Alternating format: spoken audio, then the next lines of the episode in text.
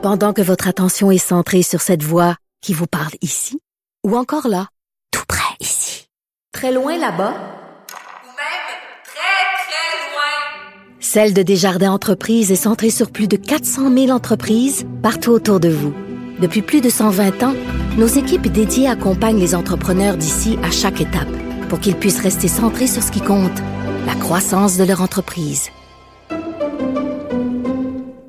IGA est fier de présenter l'émission À vos affaires. Pour économiser sur votre panier d'épicerie, surveillez les offres et promotions de la circulaire disponible à IGA.net chaque semaine. IGA, vive la bouffe et les bonnes affaires. Yo, pas comme les autres. Cube, Cube Radio. Mario Dumont.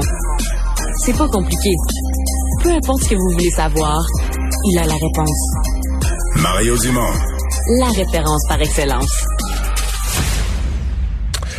Alors, euh, le DPCP, le directeur des poursuites criminelles et pénales, qui a euh, connaître son, son, sa position finale ce matin dans le dossier du CHSLD Heron. Vous savez qu'il y avait toujours, il y avait eu une enquête euh, d'ordre criminel dans ce dossier-là. Et donc, le DCP a annoncé qu'il, euh, en vertu de la preuve disponible, euh, en disant on ne veut rien banaliser, mais en vertu de la preuve disponible, nous ne porterons pas d'accusation d'ordre criminel dans ce dossier. Il y a d'autres enquêtes, etc., mais pas d'accusation d'ordre criminel. Le DPCP a tranché. Euh, Maître Maria Battaglia est avocate, médiatrice accréditée. Elle a représenté, elle a été consultée euh, par des résidents, membres des familles de la résidence euh, Aaron. Euh, bonjour, Maître Battaglia. Bonjour, M. Dumont. Euh, vous comprenez la décision du DPCP? Ben, écoutez, moi, je fais le côté civil, je fais pas du criminel, mais c'est clair de qu'est-ce qu'ils ont annoncé ce matin, qu'ils ont décidé que la preuve n'était pas suffisante.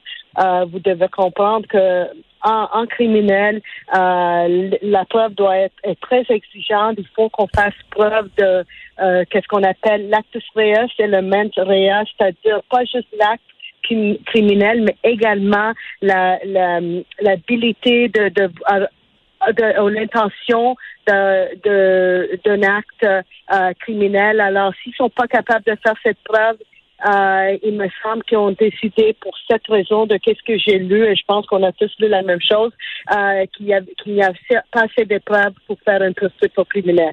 Ça ne change pas qu'est-ce qui se passe au civil, par contre, parce que le niveau de preuve ou le fardeau de preuve n'est pas pareil euh, dans une cour civile. Non, c'est le fameux hors de tout doute raisonnable. C'est pas ça, c'est la règle au criminel, c'est pas la règle au civil. Exact, vous avez raison. Ouais. Effectivement. Ouais. Ouais. Alors c'est sûr qu'on peut faire le même procès euh, au criminel et pas avoir les mêmes résultats que nous allons avoir au civil, étant donné que, euh, comme j'ai dit tantôt, euh, la preuve est beaucoup plus exigeante euh, et hors tout doute raisonnable au criminel. Avez-vous l'impression, dans un dossier que, comme dans l'autre, que, évidemment, pour arriver à quelque chose hors de tout doute raisonnable, il faut euh, pouvoir identifier une notion qui est responsable, qui, qui est responsable de quoi? Avez-vous l'impression qu'ils ont un peu de ça, là, un peu de bureaucratie? Ça doit être un centre privé, mais le centre privé, il lui blâme un peu le, le, le réseau public, là, qui en est quand même responsable, qui leur a pas envoyé de main-d'œuvre. Avez-vous l'impression que le côté bureaucratique, euh, un peu construit pour que personne soit responsable de rien, euh, que ça vient intervenir dans la difficulté de trouver une personne responsable hors de tout doute raisonnable? Ben écoutez, je connais pas euh, qu'est-ce qui a été fait euh, euh, au niveau de vérifi- vérification et études ou d'enquête, mais je peux vous dire une chose. Moi, je suis euh, je vous dis ça personnellement, je parle pas pour mes, les clients, euh, ceux et celles euh, qui m'ont appelé ou qui m'appellent encore parce qu'on reçoit encore des appels. Mais je peux vous dire, je, je dois vous avouer, je suis un petit peu surprise. Euh, le rapport du coroner n'est pas encore finalisé. Euh, J'étais surprise et est-ce que c'est une bureaucratie? Je ne sais pas. Je ne sais pas qu'est-ce qui a, a, amené à arriver à cet euh, raisonnement, à cette décision, mais je pense que les, les familles, les victimes euh, qui sont toujours vivants, parce qu'il y en a beaucoup, comme vous le savez, qui sont décédés, mais c'est sûr que ça doit faire beaucoup de peine à beaucoup de monde Ouais. parce qu'on veut toujours que quelqu'un soit responsable pour qu'est-ce qui est arrivé. Et c'est c'est la vie. Dans n'importe qu'est-ce qu'on fait, on veut toujours, quand les choses vont mal, on aime toujours trouver une personne qui est responsable. Mais j'étais surprise par cette décision ce matin, comme vous. Ouais. Ouais. Maître Batalia, vous êtes euh, en contact, vous, avec euh, des, euh, des familles. Est-ce que est-ce que ces gens-là sont encore choqués? Évidemment, le temps a passé, là, ça fait ça fait presque un an et demi.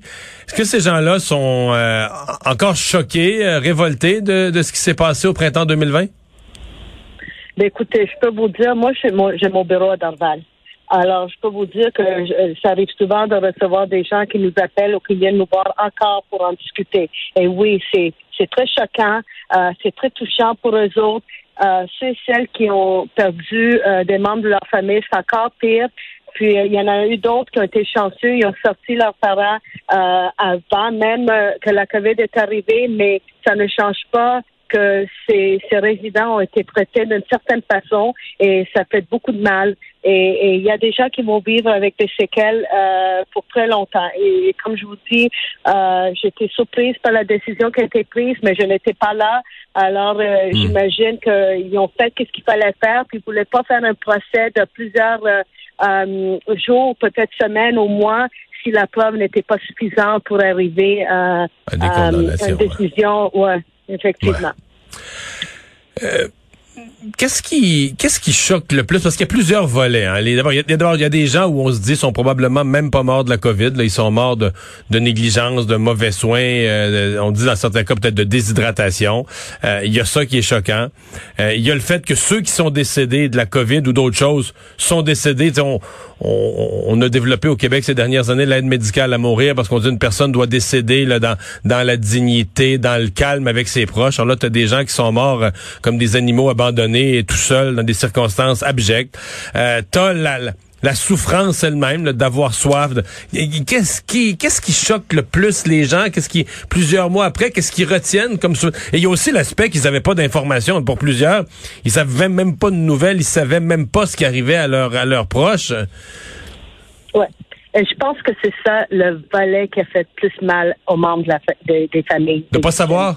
Euh, c'est le de pas savoir qu'est-ce qui se passait et de pas avoir pu dire euh, euh, à, à- à- à leur famille, à leurs proches, euh, euh, adieu ou euh, je suis désolée ou je suis là pour pour toi, je vais t'aider, euh, je vais te donner un verre d'eau. Non, ces gens-là, ceux et celles qui ont, qui, qui ont qui sont décédés, ils étaient seuls. Et ça, ça fait beaucoup de peine à la famille de ne pas avoir été là. Et vous devez comprendre, moi, euh, dans ma pratique, les gens qui me consultent, il y a encore des, des résidents qui, qui sont vivants, qui ont été euh, transférés ailleurs. Alors moi, je le vois des deux bords, pas juste les membres de la famille, mais également de la victime qui a vécu euh, la peur d'être seule pendant cette période de temps. Mais ça, qu'est-ce que je vous raconte là, c'est pas juste pour les, les résidents de Heron, c'est pour les résidents partout au Québec. D'autres centres aussi. Partout, ouais. Alors, euh, c'est c'est vraiment malheureux et c'est ça fait de la peine et ça fait beaucoup de peine euh, à ces gens-là. Et, et ça, il y a des choses que la loi ne peut pas changer. Euh, ça, oui, on peut faire un procès au, au civil puis aller chercher de l'argent, mais l'argent nous donne pas qu'est-ce qu'on veut des fois. C'est pas suffisant.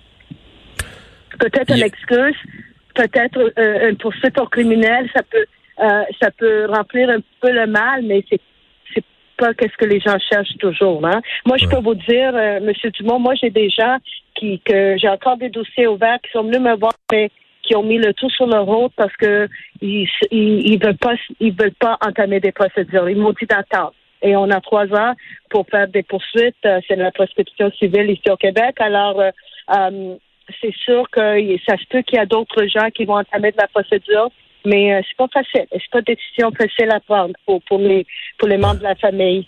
Ouais. Je reviens sur cette question. Vous m'avez dit une des pires choses, c'est, de pas savoir, de pas plus avoir dit un dernier adieu. Euh, corrigez-moi, je comprends que les familles, essentiellement, ils se divisent. Il y a ceux qui ont eu deux téléphones. Un premier pour leur dire ton ta mère, ton père ou un de tes proches là, a la COVID, puis un deuxième le lendemain ou le surlendemain pour leur dire bon ben il est décédé. Et dans quelques cas, je comprends qu'il y en a qui ont eu un seul appel. Dans l'urgence de la situation, la vitesse où les choses allaient, on les a seulement appelés pour leur annoncer le décès. On n'avait même pas eu le temps de leur annoncer la, la maladie. Euh, Est-ce que ça, correspond au témoignage que vous recevez? Écoutez, euh, les témoignages que j'ai eus, vous devez comprendre encore une fois que moi, été impliquée dans des cas dans lesquels les, la personne, euh, le résident la résidente, n'est pas décédé. A survécu, alors, ouais. un peu- alors euh, j'ai vécu- euh, qu'est-ce que je, je on vit euh, au bureau, qu'est-ce qu'on attend, c'est pas le même genre d'histoire. Alors, euh, mais oui, ça j'ai entendu dire ça par d'autres collègues qui ont fait d'autres poursuites, comme vous le savez. Ouais. Madame Guilliard, merci d'avoir été avec nous. Ça fait plaisir.